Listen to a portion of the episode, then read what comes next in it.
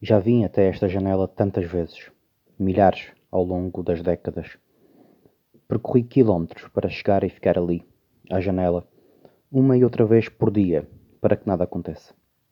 Nunca aconteceu.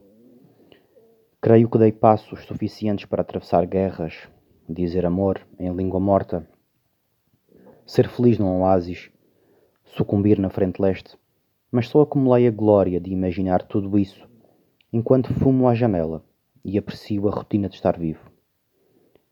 Varia a quantidade de tronco no parapeito, o peso da cabeça, a lucidez de perceber que a queda liberta e é na combustão do percurso que nos sabemos, pela última vez, vivos como nunca mais. O que mata é a chegada.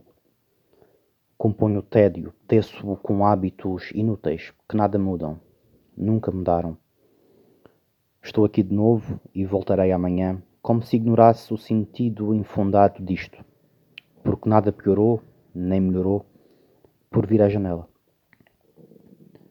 Fui sendo um homem a espreitar a rua como quem vê o vento envelhecer.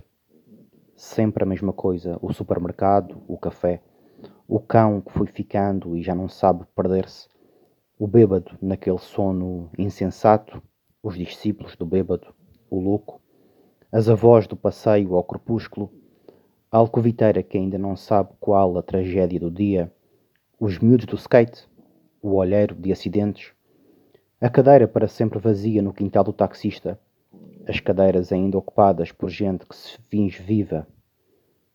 Tudo réplica de réplica e sempre com tendência a permanecer igual e indistinto até o fim.